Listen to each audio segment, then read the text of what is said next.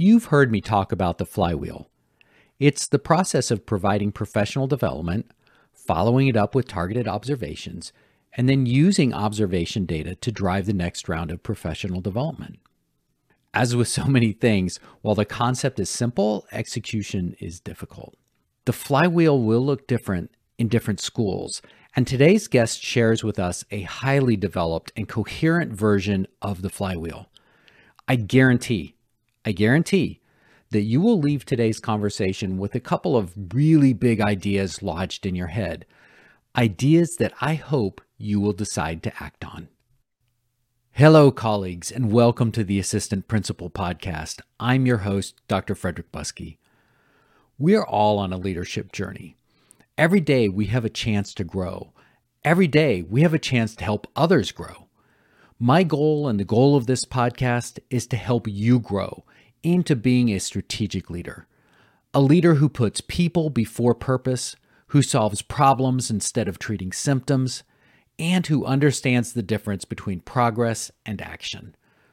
Through this podcast, my daily email, and virtual programs, I'm working to build a network of inspired and inspiring school leaders. Let's get started on today's adventure and this unique opportunity to learn to live and lead better. Today, I'm joined by Craig Randall, a former principal and author of Trust Based Observations Maximizing Teaching and Learning Growth. Craig is here with us today to explore how to put trust into the observation experience. Hello, Craig. Hi, Frederick. How are you? I'm great. C- can you tell me how you got to where you are today? Yeah, I guess I can. I think really, I mean, I had a fairly eclectic educational background. I started out as a school counselor, actually coached on the side like we do, ended up college coaching as a detour for seven years, small college basketball coaching. And then uh, ended up going overseas and working at the American School of Warsaw, starting international school teaching. And I think that's really maybe where it first started because one of the principals there suggested I get into administration to become a principal. My first thought, of course, was the dark side, never. But then I was flattered after that. And I thought, wow, maybe I should do that. And then I think really that's where it really hit me was when I took my supervision course. I ran into the man that became my mentor, Warren Aller. And he was all about you have to be in classes every day, observing teachers, supporting them, helping them grow, asking them about what they were doing to help students learn, what they might do differently. And I think all my frustrations about observation and feeling like I was the only one went away where I felt like I had an ally. And so really from there, I just, uh, we would practice in his class. We would have 10 minute mini observations uh, where we would teach about anything, could be about making a paper airplane, it didn't matter. And then we would immediately have a reflective conversation. And it would always start by asking first, what were you doing to help students learn? And second if you had the opportunity to reteach the lesson what what might you do differently? And with that's still the core trust-based observations the reflective conversation is starting with those questions. And then i felt super confident in my ability to do observations. I think most supervision courses you do a lot of talk but not practice. And and we did in this different way. And i got lucky and i had a my first assistant principal job which was in korea. I had the man that was the principal was at the point in his career where mentoring somebody that was passionate was what really drove him. And I was super passionate about this. And I said, Hey, Dave, I have this great idea about observations. And he looked at me sort of skeptically and said, Yeah. And I explained it to him. And he said, Great, let's do it. And so we did it together. And just immediately, teachers responded overwhelmingly positively to being asked about their practice and listening to what we had to say, what what they were saying. And then we basically just shared evidence of what we saw. No ratings, no pedag- no ratings or evaluations, just shared it. And then teachers, gosh, they just they embraced it. And so really it just evolved and evolved and evolved from there to a point where I was at a school where the head teacher said, Will you show the other principals what you're doing? And I was flattered and I was, was proud of my work and passionate about it.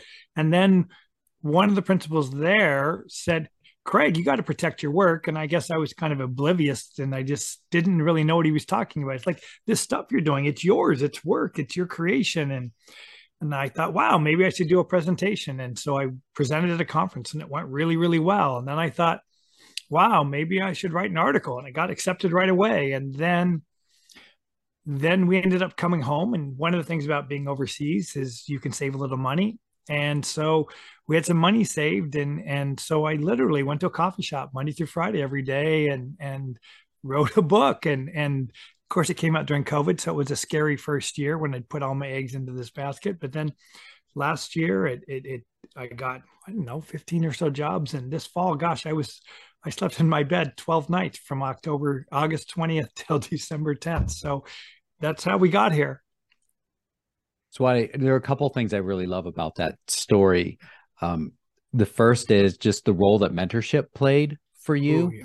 And I think probably when this podcast airs, we will just be coming out of February, which is a month where we're really focusing on mentoring, focusing on talking to audience members about my own mentoring experiences, but also the need to find good mentors, make sure you have them, and then to begin mindful of being mentoring to other people because that's critical.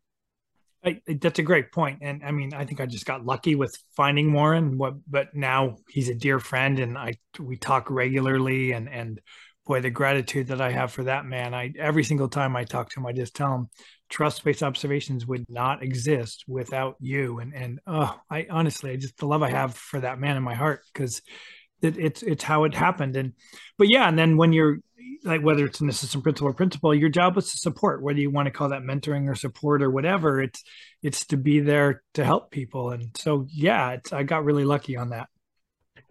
Well and also i guess that's the thing with mentoring is that mentors support us in the directions that we need to go where we want to go, right? They're not trying to shape us into mini me's of themselves. And you can see that reflected, I think, in the in the observation process that you've developed. It sounds like, and I know we'll we'll dive into that, but is a process based on a partnership as opposed to me as an administrator just coming in and, and telling you what to do.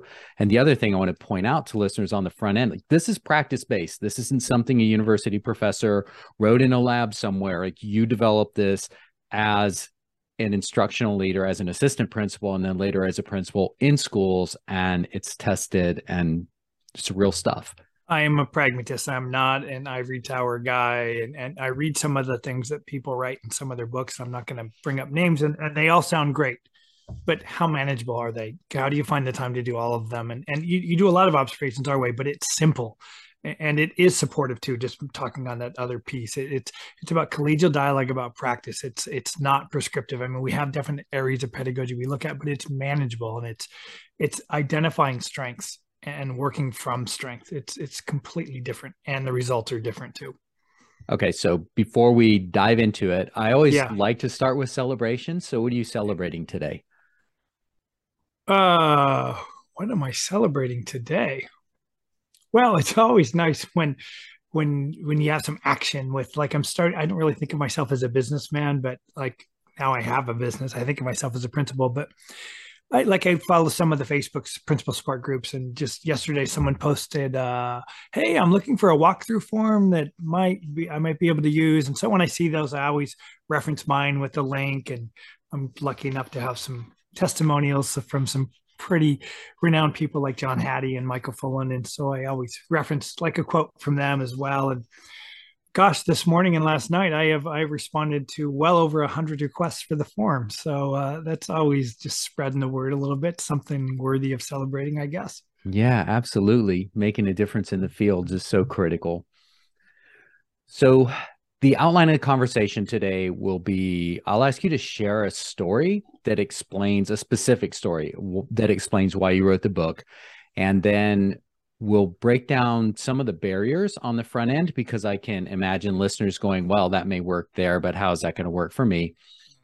Uh, and then look at the core strategies. And then I really want you to talk us through what the conference looks like that follows yeah. a trust based observation. You did a little bit of that for me in our pre meeting, and I was just really blown away. You're giving the exact words and the steps and you're able to explain that. And I think that will be powerful for our listeners. So I want to make sure everybody sticks around eh, when we for when we get to that point. So what's this what is a story or the story that really drives why you put the program together? I just want to say one thing about the exact words because definitely we we definitely have what we go over and the way we do it. But I also I also know that like there's reading programs out there from way back like Success for All where it's exactly scripted mm-hmm. word for word for word, and this is not that at all. Like there's a framework where we're explaining how we're doing it, and there's a, there's a process for sure. But I always want everyone to be themselves. Mm. Like Frederick's going to be best doing it as Frederick, not using Craig's words exactly. And and so I just want to add that clarification because I think it's really vital vital too. Um, so, I mean, I wish I had uh, like, in a way, what I told you before is the story. I don't think there was like this moment of like, oh my gosh, I've just like I've had it, and I think like if we look at the problem with observation today, and we we know we have research that shows it's not improving teaching and learning. Uh, the, there's the Gates Foundation study that seven years, $575 million. Really, they were doing Danielson, and it, the, the results were, quote, no, no, uh, no sustained improvement. And then the Annenberg Foundation just came out with a study on a nine year meta study of teacher evaluation.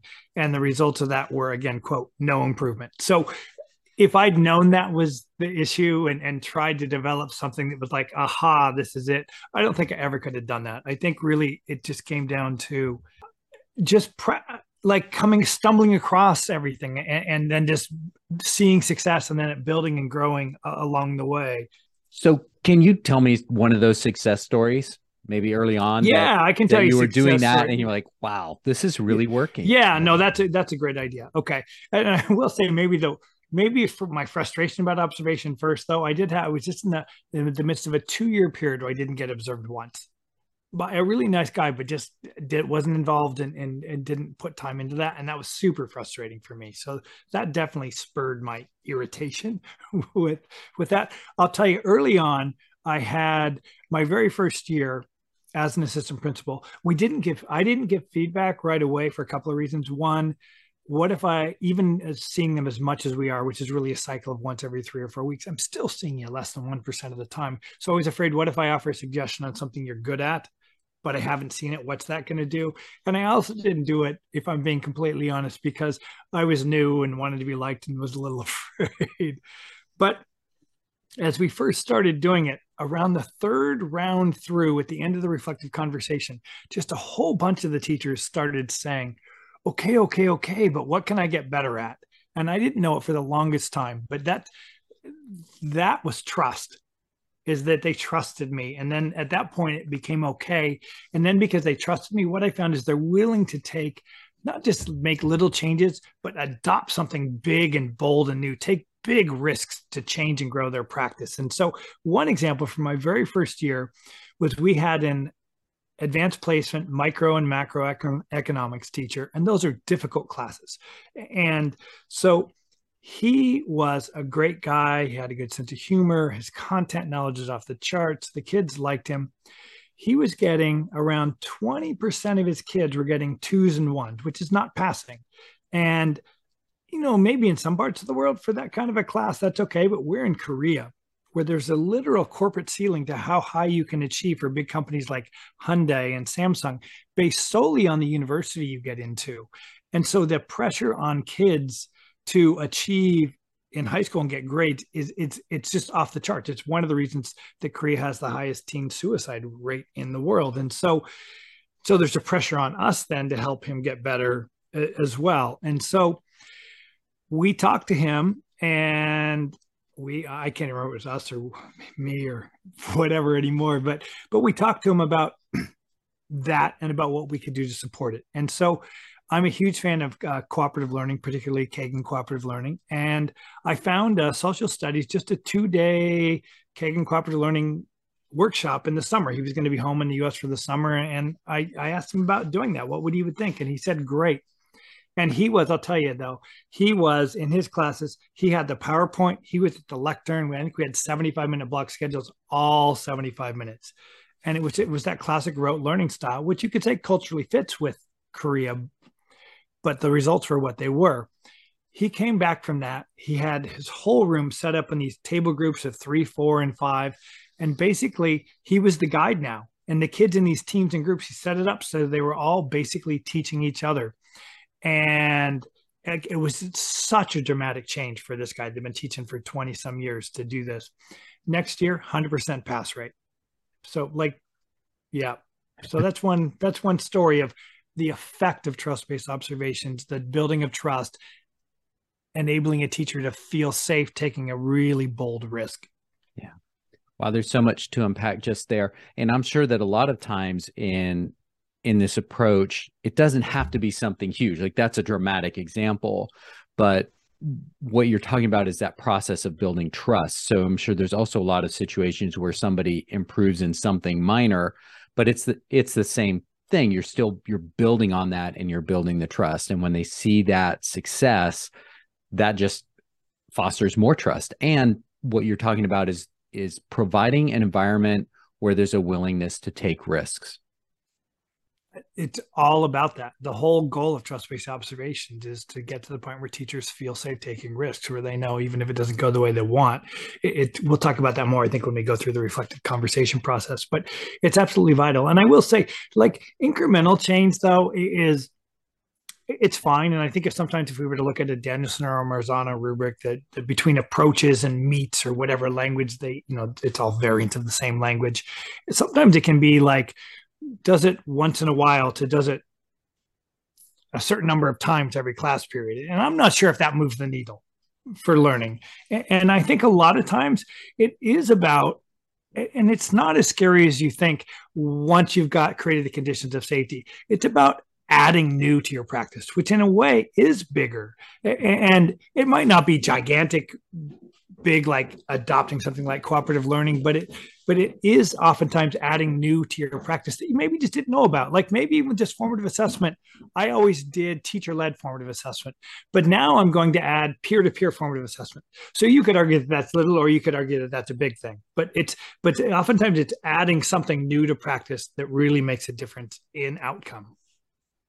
So Craig, what are some of the barriers to trust-based observations? And I guess we can talk about I'm a I'm a new assistant principal or maybe a new principal in the building and I'm coming in and I've listened to this podcast and I've gotten your mm-hmm. book and I think I'm going to do this. But mm-hmm. what are the barriers that I need to be aware of on the front end? Well, I mean, it it's certainly important as an assistant principal to to have the the support of your principal. So I think we it's really important that we're proactive with our principal and say, hey, I came across this like I did with Dave way back when in Korea. It's like, hey, I, I have this way, or I, I, read this book about this way for the for your listeners, and and so can I talk to you about it, or or can I can I put you let you listen to the recording of the podcast and and explain why you think it's better, and and so certainly I think engaging the cooperation of your of your principal is is absolutely vital. I think. Um, there's a lot of obstacles and, and uh, unfortunately and, and i'm in this for the long haul and i realize it's going to take time to do that but current models require evaluative rating of pedagogy, and the research shows that as soon as we evaluatively rate pedagogy, there's a loss of relational trust between observer and observee. And then the result of that is teachers tend to play it safe, which means they're less comfortable taking risks and, and innovating to grow their practice. And so finding ways to manage if we're still in a requirement where many states like my own require us to do that how how do we go about that how do we manage the duality of that. And I just want to say really clearly that I am happy to engage in, in, a Zoom conversation with anybody. They can email me, craig at trustbased.com about that because we have ways that we've done that. And school leaders at different schools have finessed it really gracefully. And so I want to throw that out there. But that's a big one. Um, I think the, along with the current models, they don't focus on strengths. And so they, there's always that sense of what's next or the but and whenever we're doing that part, whatever we say that's positive first, they don't hear because all they're all the whole time, all they're thinking is, what's my rating? What's the but? What are the things that they're going to do? And we don't have to offer a suggestion every single time. And even when we do for trust based, we have nine areas of pedagogy. I always say, pick the one that you think is going to have the greatest impact. And we work in a sustained way, purposefully in a supported way, just on that one and so we're not always doing that and so i think that's it i think um gosh i think that we st- that current models start by talking not by asking and listening. That that so gets in the way. When we ask them about their practice first and listen, I, I think that does a, a, a ton to change the tone and tenor of what observations are about. Um, gosh, I mean, I think if you're if you're not using mine, I just think that the forms and when you have as many indicators as you do on many of these forms, it, it's research shows if there's more than 10 indicators on a form. As observers we tend to lose the forest through the trees. Teaching is is craft but it's it, and and skill it's also art and it's how we respond in the moment. And so if i'm so busy looking at all these things i'm not seeing all the teaching. I'm just ticking boxes. Um i think sometimes as as observers we can be impatient.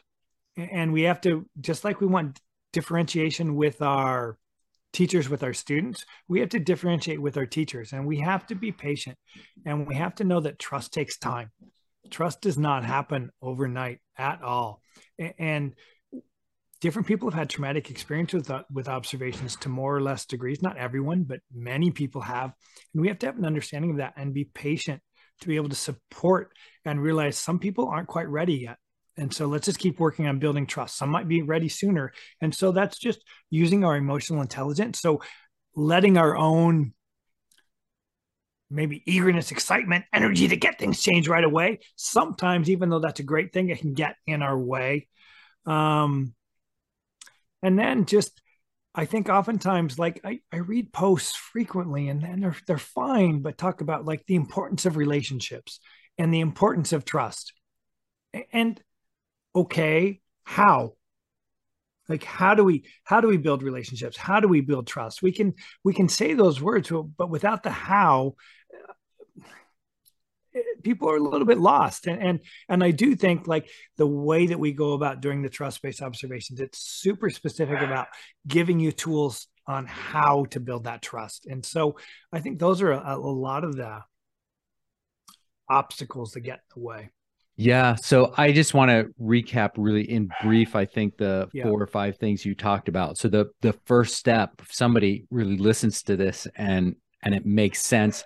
And it should if you're a listener, because so many of the themes that I try to hit on consistently, you are hitting on in a slightly different way, but you're exactly nailing so many important themes.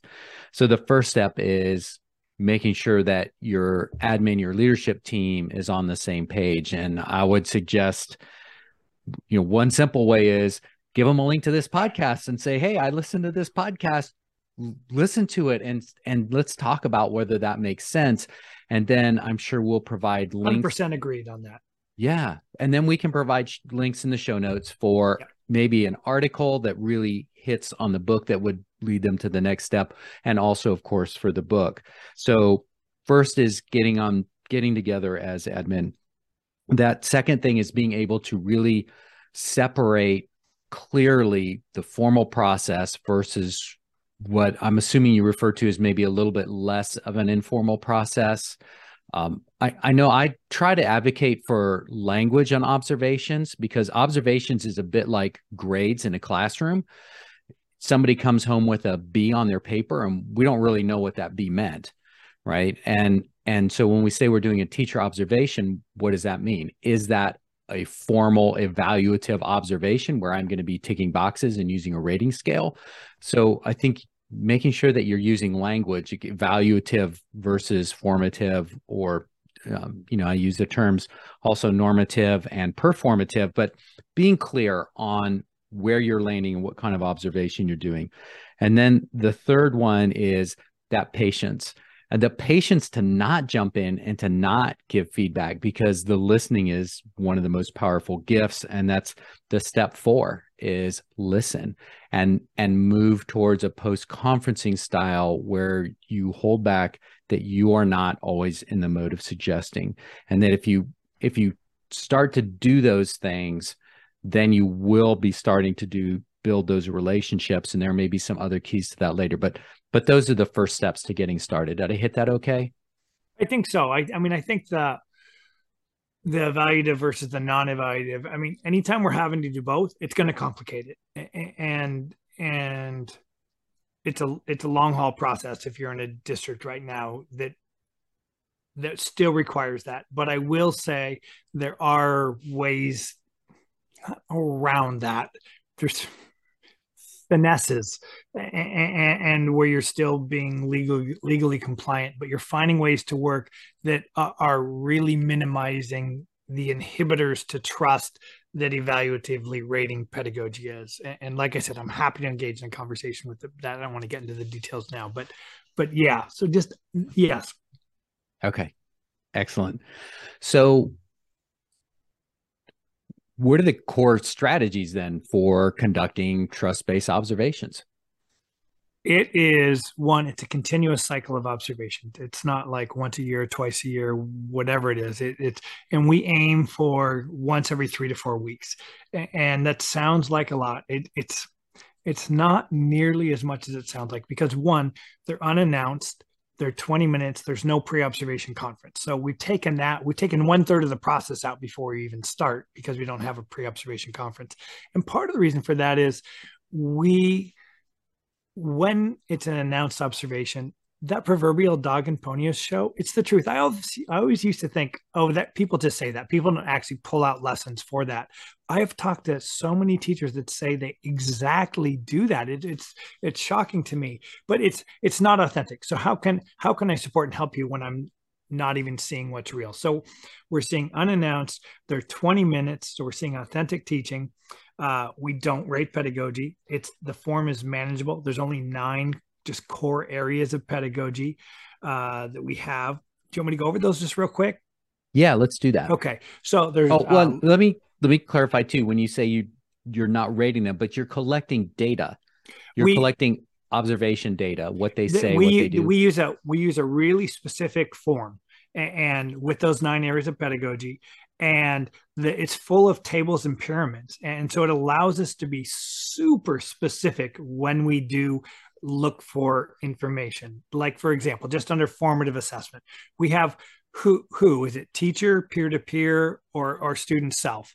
Is it in the moment or is it planned for? Was it an observation a conversation an artifact of learning? So we've got tables that actually have little drop downs and we click on each of those and then we write the specifics of what we saw like while the teacher was circulating the room while the students were working on the project. And so that might be all we write but it's so specific as opposed to a rating, it really, really is powerful for teachers to hear that information.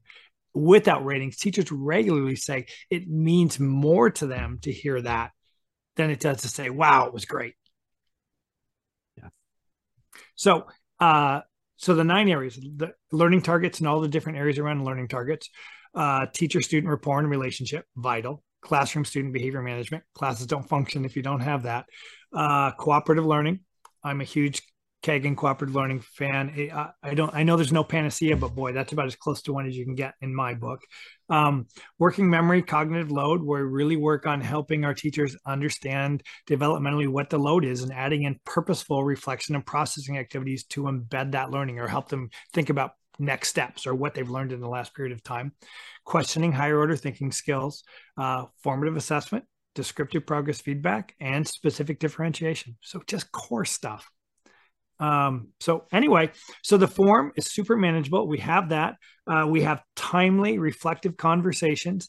Uh, so they're the next day, um, and all the trust elements that go into it. And, and I, I think maybe the best way to do that would be when we actually go over what one is about, so I can point them out as we're talking about it. But it's absolutely vital. And the reflective conversation is where the magic happens. We capture what we do in the observation and we get better and better at it the more we do it. But it's the it's the conversation afterwards the next day is where the trust is built, where teacher where we get teachers to feel safe so they do embrace taking risks. This concludes part 1 of our interview with Craig Randall. We talked a lot today about taking a systems approach to observation and feedback was a bit of a 40,000 foot view, but the big idea is that we need to be systematic and intentional in the observation process, and that establishing trust is a foundational step. In next week's conversation, we'll dig into the actual post conferencing process. And while that episode will feel more applicable to your leadership, the power of that process rests on the foundation of what you've heard today. Craig is describing a version of the flywheel provide PD, observe, use the data to figure out what comes next. And while next week's show will leave you saying, Yes, I can do this, the power of the post conferencing lies in how it fits within the system. So, what do you do with today's show? If you work in a school that has a structured ILT, I'd like you to think about the strengths of the team and what it will take to implement a process like trust based observations. If you're in a school that does not have a structured ILT, forward this episode to your principal and begin the discussion. If you are the principal and you aren't sure where to start, email me at frederick at frederickbuskey.com and we can schedule a time to talk. I mean that. I mean it sincerely. You don't have to be alone. And if you're passionate about instructional leadership and you're not sure where to start, just reach out. Email me at frederick at frederickbuskey.com and we'll walk the journey together. And speaking of the journey, thank you for including me on yours. Remember that you can walk more with me by subscribing to my daily leadership email at my website, frederickbuskey.com. I look forward to seeing you again on Friday when we recap this week's daily emails. I'm Frederick Buskey, and thank you again for joining me on this week's episode of the Assistant Principal Podcast. Cheers.